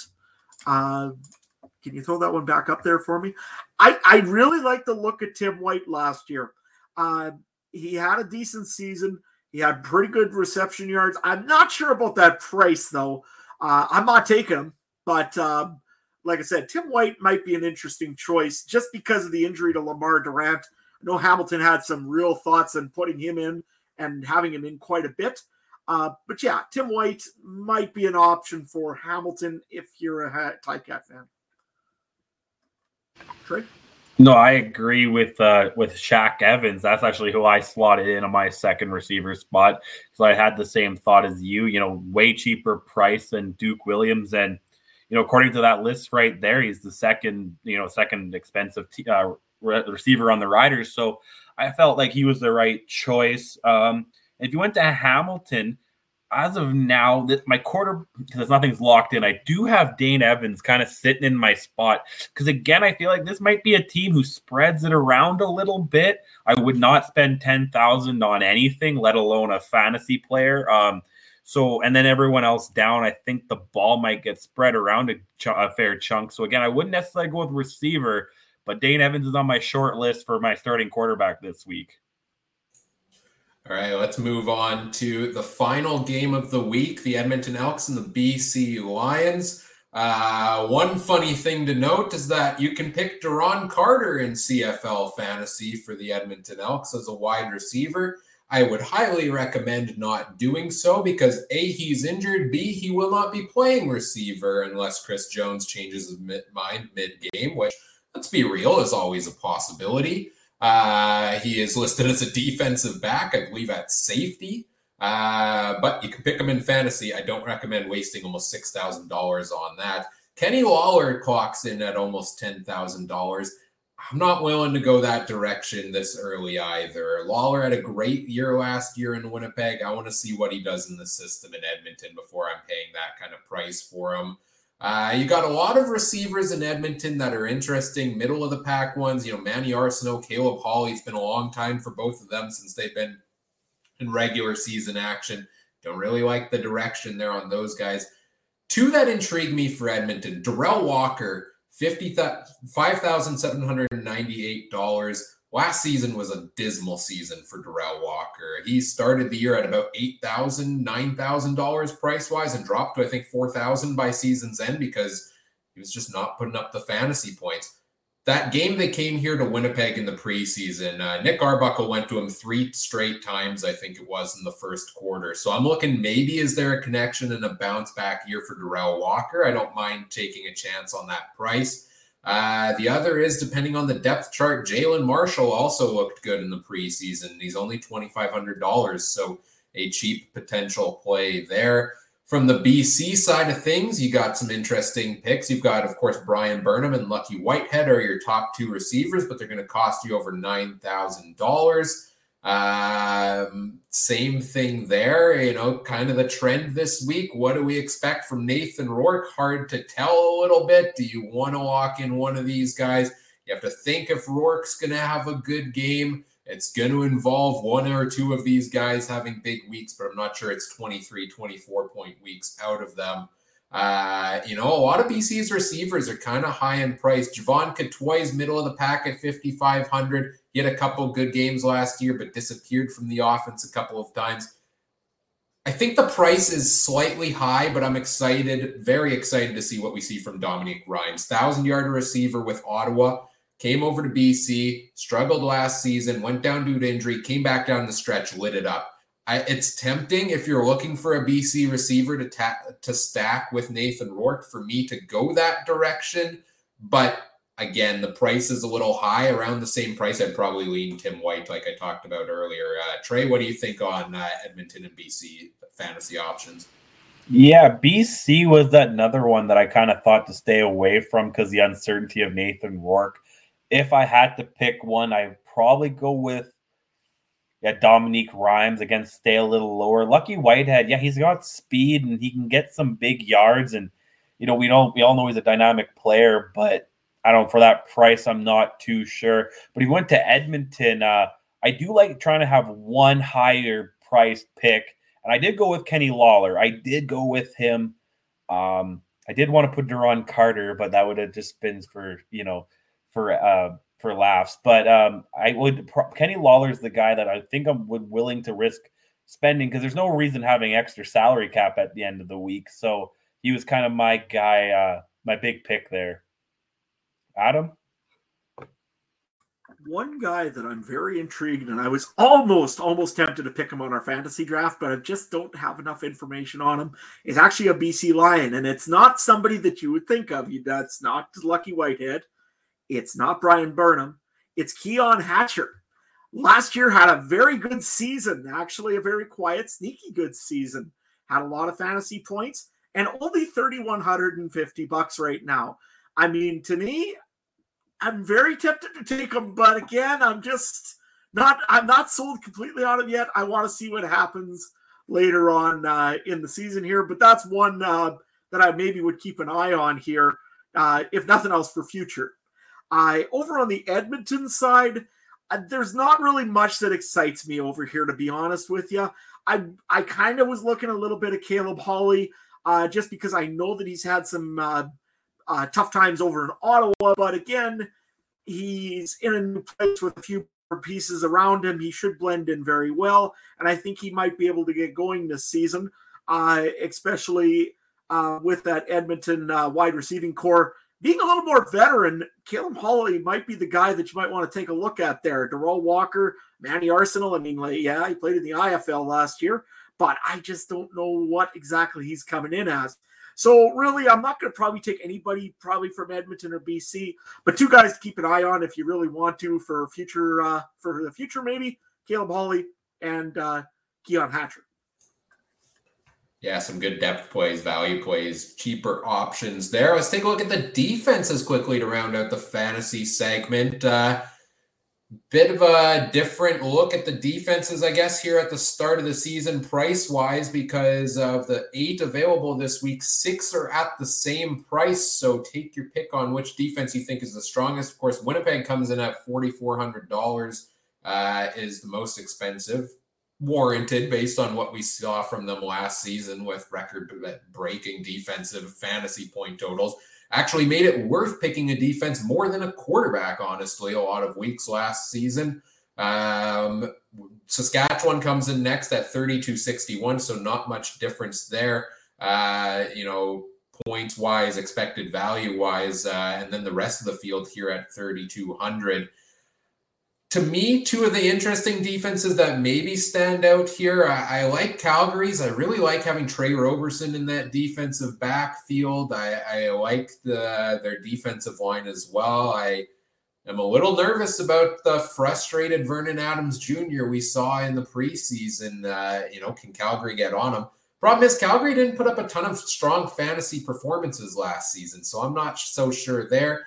BC, I really like their secondary. They're facing who I, the team I think might be the weakest at quarterback, which is the Elks and Nick Arbuckle. Kind of like some of those option that option there, BC. I think those two teams are kind of the two I'm uh, I'm hemming and hawing over between BC and Calgary right now as the best fantasy options. Of course, Winnipeg as well if you've got the money for it, but I don't know. To me, I'm a little skeptical on the injuries to Brandon Alexander, Mercy Maston, etc. Some of the pieces lost Winston Rose out as well. A little skeptical on that secondary for Winnipeg right now. Also losing Steven Richardson, uh, who was big in the run game. So, uh, Trey, I don't know. What do you think here on on, on the defenses? Are you, are you still looking Winnipeg's way possibly here? Are you uh, taking one of those thirty two hundred dollar ones? I think I'm going to stick with Winnipeg just for. I think I think that to be worth the extra twelve hundred dollars. Uh, I see your concerns. I you know I felt them too in the preseason. I'm going to feel them on Friday as well. But you know all you need is a nice pick six by uh, Willie Jefferson, or you know tip ball there, fumble recovery by him, or Adam Bighill forcing a fumble and or a couple fumbles, and your points start uh, pouring in. So like you said, Winnipeg, uh, that Winnipeg defense got you more points than some quarterbacks did. And again, that defense in fantasy is one of those uh, tricky things. You can get somebody that gets you zero points or negative points, or you can get someone who scores half your team points, right? So I'm going to go with Winnipeg. Uh, I really like their chances, and I'm just. I'm not sold on many other defenses in this league. I'm sure there's good ones. There will be good ones, and I hope they all make uh, prove me wrong. But I'm going to go with Winnipeg. Adam. Well, I've been debating this one for quite a while, and it's the main reason is because usually my pick was always uh, Saskatchewan, and there was a reason behind that was because we had one heck of a good uh, uh, defensive secondary, and they used to make a lot of points for me. But now, I don't know. I I'd like to say yes, they should still make some points for me. That linebacking core still looks crazy, and that could cause some fumbles and some uh, chaos in the backfield. And we still have a very, very good uh, defensive line with Garrett Marino in there, with uh, Charleston Hughes, who looks bigger and better than ever. Let's hope so. Uh, and also AJ uh, AC Leonard is uh, ready to go for to this week. So at the moment, I'm probably still going to stick with Saskatchewan. But Ryan really said something interesting about the BC Lions. They definitely do have a lot of pieces that can possibly make uh, Nick Arbuckle's life a very short one and a longer one on the bench if Taylor Cornelius has to come in, who also has a tendency of liking to throw some picks. So it's between Saskatchewan and BC. I'm I'll wait a little while to figure that one out. Yeah, and it's tough too because uh, last year Ottawa had the top defensive uh, performance in Week One against Edmonton, and nobody saw that coming. They put up like 18 points or something in that game. Uh, you know, week one's a tough one when it comes to fantasy because you don't really have, you know, this year's game action from these rosters to go off of. But hopefully, here we have uh, given you some options to consider at each of the positions as you get ready to set your fantasy roster. Of course, if you want to play CFL Fantasy alongside us, uh, you can join our public league over on the CFL Fantasy website. The link to that will be in the episode description. So go join us over there. Um, and uh, you know, we have our fantasy league. We did our fantasy draft a couple nights ago here on the podcast. We'll be playing through that all season. The three of us will also be playing in the, the CFL podcast fantasy league that I'm running again this year. I ran it, ran it the last couple of years. As I mentioned uh, on our last show, we're, uh, we're adding a charity twist to it this year. So uh, 17 of us going head to head, 17 of your favorite CFL podcasters, a head to head league using the official CFL fantasy site and a schedule that I've generated. Uh, uh, we'll go in head-to-head matchups all season long, playing. Uh, I believe it's about three hundred and forty dollars going to the winner's charity of choice at the end of the year. So doing some good in the world while having some fun with fantasy football. Uh, week one matchups in that league. Uh, Adam, you've got uh, Brazilian Ty from the uh, the Two and Out CFL podcast. Trey's got uh, Andrew from the Turf District. And uh, I have uh, Oz from the uh, the Rouge, White, and Blue podcast. Uh, shout out to them for hitting 200 episodes with their most recent big milestone there. Uh, week one of CFL fantasy. How are we feeling, boys? I feel bad because I mean Brazilian Ties team just lost to my team in the Stanley Cup playoffs, and now I've got to go in and take them on in, in fantasy. I mean, how fair is that? Poor guy, but he'll probably end up beating me anyways. But nevertheless, uh, yeah, no, I'm feeling okay about it. I, uh, I'm getting a little nervous about the team I drafted. I think a little bit, but that's probably because it's also uh, day one of uh, regular season. Are going to be soon to it, and uh, let's face it, everybody has jitters in game one. Trey, what are you thinking? I got nerves of steel, Adam. You know, like I said, on our draft, in our draft, I got the kid I wanted, and it's going to be nothing but success. And in the in the podcast one, it's a very interesting one, and uh, you know, a lot of guys in there, and I'm I hope they don't hate me by the end of the year. That's all I'm going to say. well said. Uh, should be a lot of fun, uh, and again, doing it for a good cause. Uh, well, to round out our week one preview.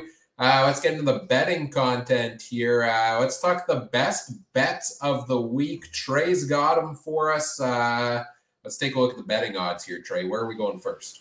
Well, you know what? First, this is a great weekend if you're a gambler. You got the Belmont Stakes. If you're into ponies, you got UFC 275. And football, hands down, is the best team sport to bet on. So, um, yeah, I'm really excited to look at this. So, first game of the week, we got Montreal at Calgary. Calgary's got a uh, is favored by three and a half. So for people who don't know betting, that means if you bet on Calgary with the point spread, they need to win by four for them to count as a win. And Montreal can lose by uh, three or less, and you'd still win the bet.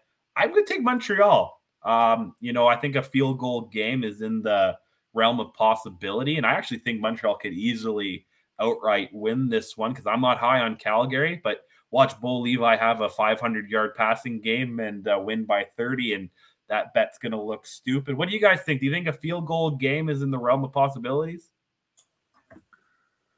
I think a field goal game's in the realm of possibilities, but I just don't know because I think that uh, Calgary is going to be coming in wanting to prove something again. Like I've been saying kind of throughout this uh, week, uh, the Calgary is going to be one of those teams that wants to prove something. And that being said, I just Bo Levi wants to win this one badly. I would think. Uh, I think that probably he's got more motivation. He's got his crowd behind him, and you always get a little bit of a point spread already for just being the home team, I believe. So to me, I think that I just I would take the Stampeders probably on that one. Well, that's what I'm going to add because they you usually get three points. So if this was on a neutral field, they're only favored by half a point. So the point spread saying that it's going to be a one point game. That's why I kind of lead to Montreal. But Ryan, what do you think, man? Yeah, something about Montreal and Calgary when they play each other gets a little weird uh, quite often. I feel like uh, now this one's in Calgary, so I feel a little more confident in the Stampeders because normally it's you know Calgary can have a great year, Montreal can be awful, and somehow Montreal beats Calgary at home every time. But these are two uh, teams that uh, I, I, I could expect very good things, or I could expect not so good things. I think I'm leaning towards Calgary because of the home field advantage. Uh, you know, a field goal difference is not not a huge difference really here. I, I think I would lean the Calgary direction on this pick, and, and, you know go with the Calgary bet here myself. But uh, hey, if you want to make some money, uh, you know, maybe go Montreal's direction here. I think it's a very even matchup. Oh, yeah, I agree, guys. Uh, let's go to Friday night football, Ottawa, the return of Lapo to Winnipeg. Uh, don't worry, I'm going to write it down. So I'm going to see at the end uh, who would have made more money if, if we made bets. So I'll write down. You guys both lean to Calgary. But Ottawa and Winnipeg, nine and a half. That's a lot. Winnipeg would need to win by 10. I'm going to go with the road dog to cover. I think Lapo's going to keep it close. I think it's going to be a def- like the Winnipeg's going to be a more defensive game, and uh, they're going to time manage and probably just get a last second touchdown to kind of put them away. Uh, let's go with Ryan. What do you think about that one?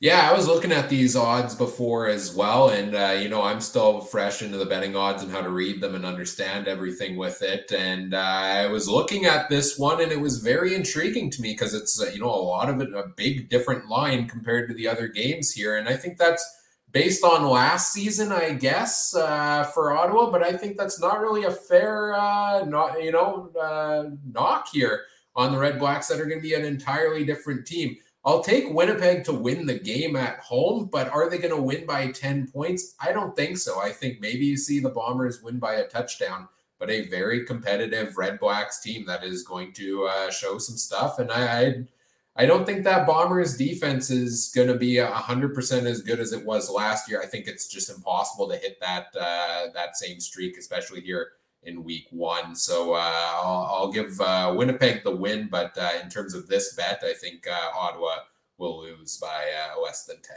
Uh, Adam? No, I agree. I don't think I could see Ottawa not covering that. I mean, so I I got Ottawa to cover on this one, absolutely.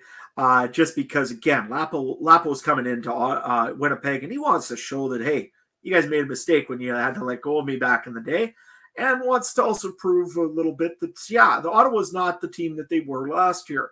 Uh, let's face it, Jeremiah Masoli has some proving to do, and Winnipeg is going to take a little bit of adjustment here. Like you said before, Alexander's hurt. There's uh, Rose is hurt. Their not defense is not quite the same as it used to be uh, back there, and Ottawa's going to try to take advantage of that, especially with an offensive mind like uh, Mike Benevides, or sorry, uh, uh, Paul LaPolice in there. I think that they're probably going to cover that spread. Uh, I don't know about pretty easily, but they'll cover it. Right on, guys. Uh, third game, Hamilton goes into Saskatchewan. Saskatchewan's got two and a half. Now, this one was interesting because he, I made my own personal bets last week and it was at one and a half. Monday night, if anyone remembers, I said it went to one. Now it bumped up to two and a half. Now it's a field goal game. I'm still going to take Saskatchewan. They're in the, you know, they're in their home field. I think winning by a field goal is uh, very possible for them. I don't know. Hamilton could keep it close. I think I think it's one of those games though. You got, you got to pick who you think's going to outright win because uh, one two point game. I know we got the Rouge, but that that's really tough. Let's go to uh, you know let's go to Adam. This is your Riders team. Uh, do you think they're going to win by three? Yeah, I think they're going to probably win by three. Um, I think that again, you're going to look at a team that's uh, looking to again show that they're uh, that they're on the run for the Grey Cup this year because they got a lot to prove in Saskatchewan this year. Hamilton is going to still want to also say that hey, we, we were just in the Grey Cup, but uh, let's face it, I'll go. Yeah, if it's three even right now, I'd still go with Saskatchewan and uh, allow their kick into Pill Country.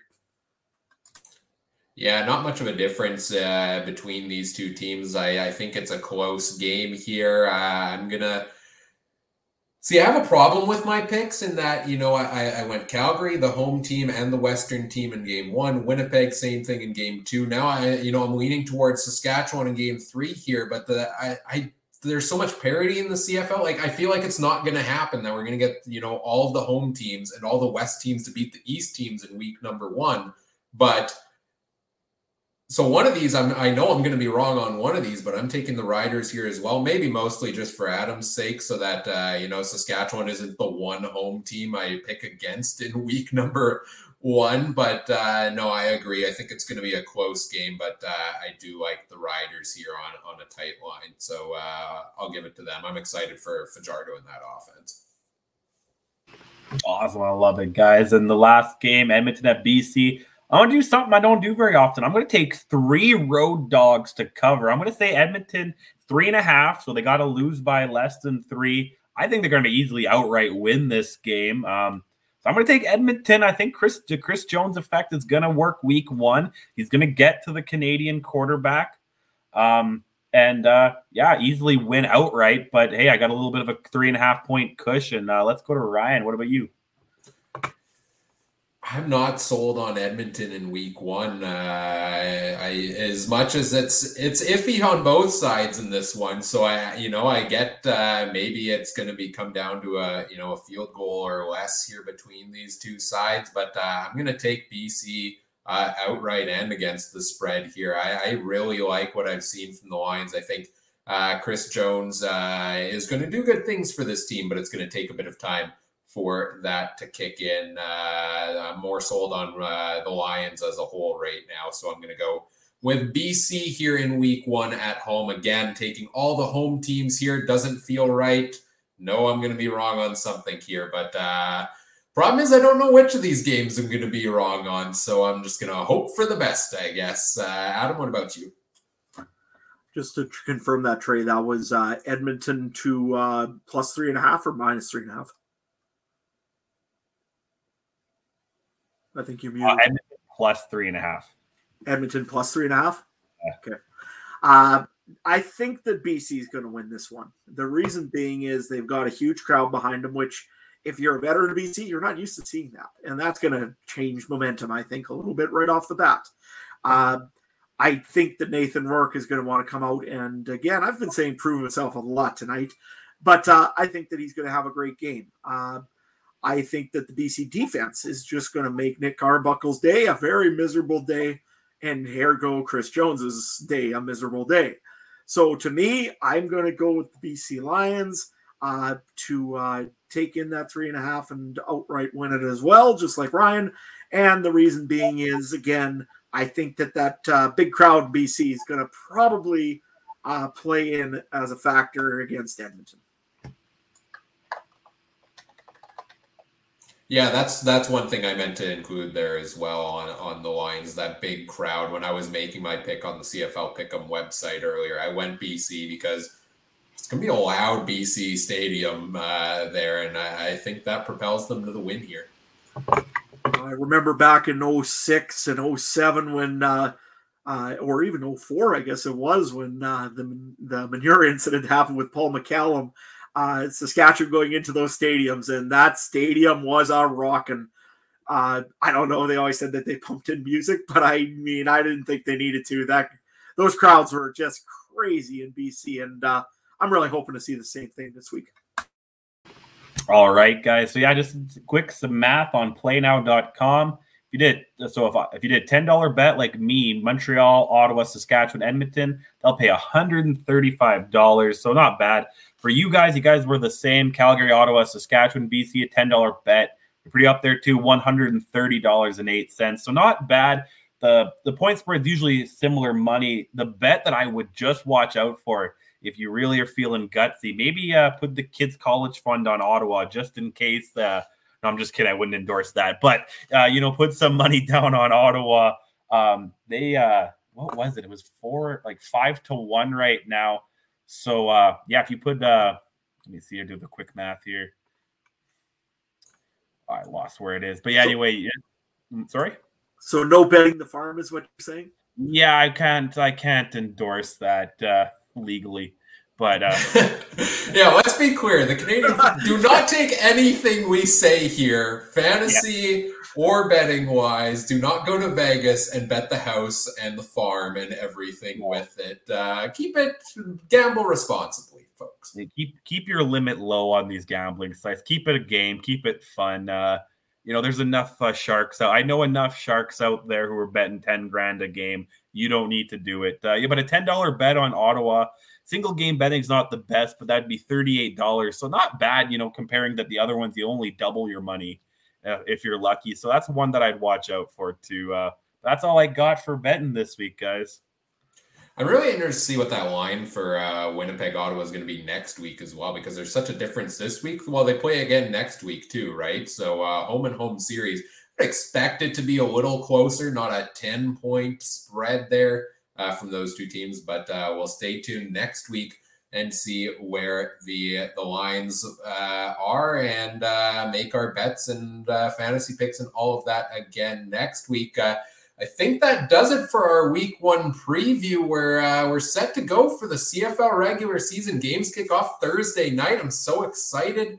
Uh, I know the Bombers uh, are hosting a game. Uh, I'll be there. Uh, Trey, I believe you're going to be there as well Friday night, right? So, uh, looking forward to a fun weekend of football and so happy to have it back. Uh, let's take a look at what's coming up on the podcast here.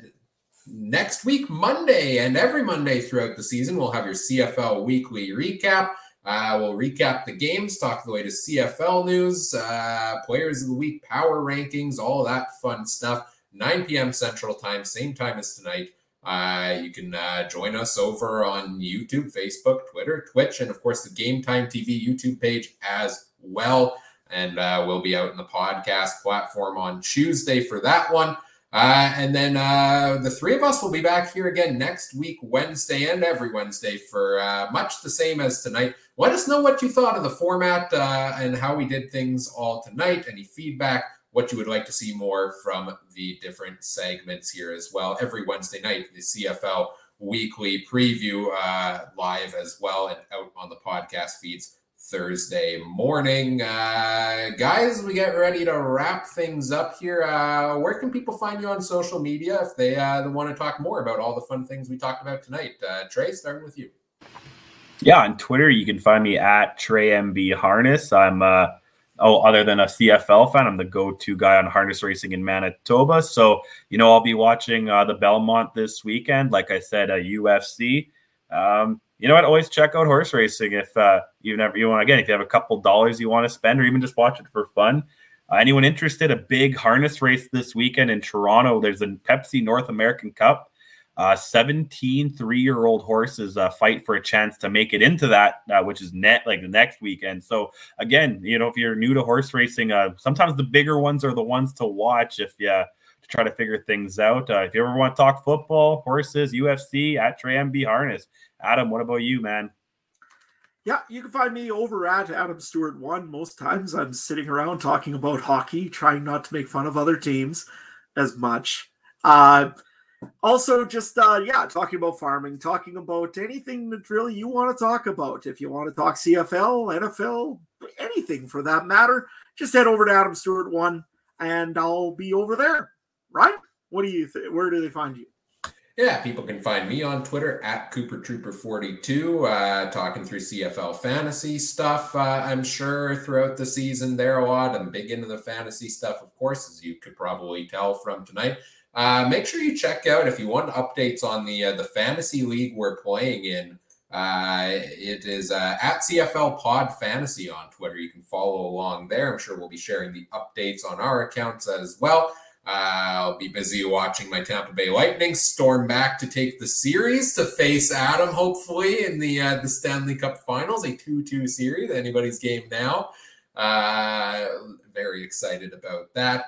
Uh, for the podcast, you can find us on Twitter uh, at CF Countdown Pod. You can find us on Facebook, the Canadian Football Countdown, and there as well. If you're listening to the podcast feeds, uh, subscribe over on YouTube. We're streaming these shows live every single time throughout the season. Uh, lots of video uh, through the fantasy segments, etc., as well, and you get to see our wonderful faces throughout as well. What more could you want? Uh, make sure you check out all the other great shows from around the Canadian Football Podcast Network at CF Pod Network on Twitter. And uh, whatever podcast platform you're listening on, we appreciate if you do all the fun things such as like, comment, subscribe, rate, review, uh, share the show with your friends, help us grow the show. Uh, we always appreciate the comments in the live chat as well. Thank you for everybody who tuned in live or after the fact. And as always, thanks for listening. Take care. Have a good one. Bye.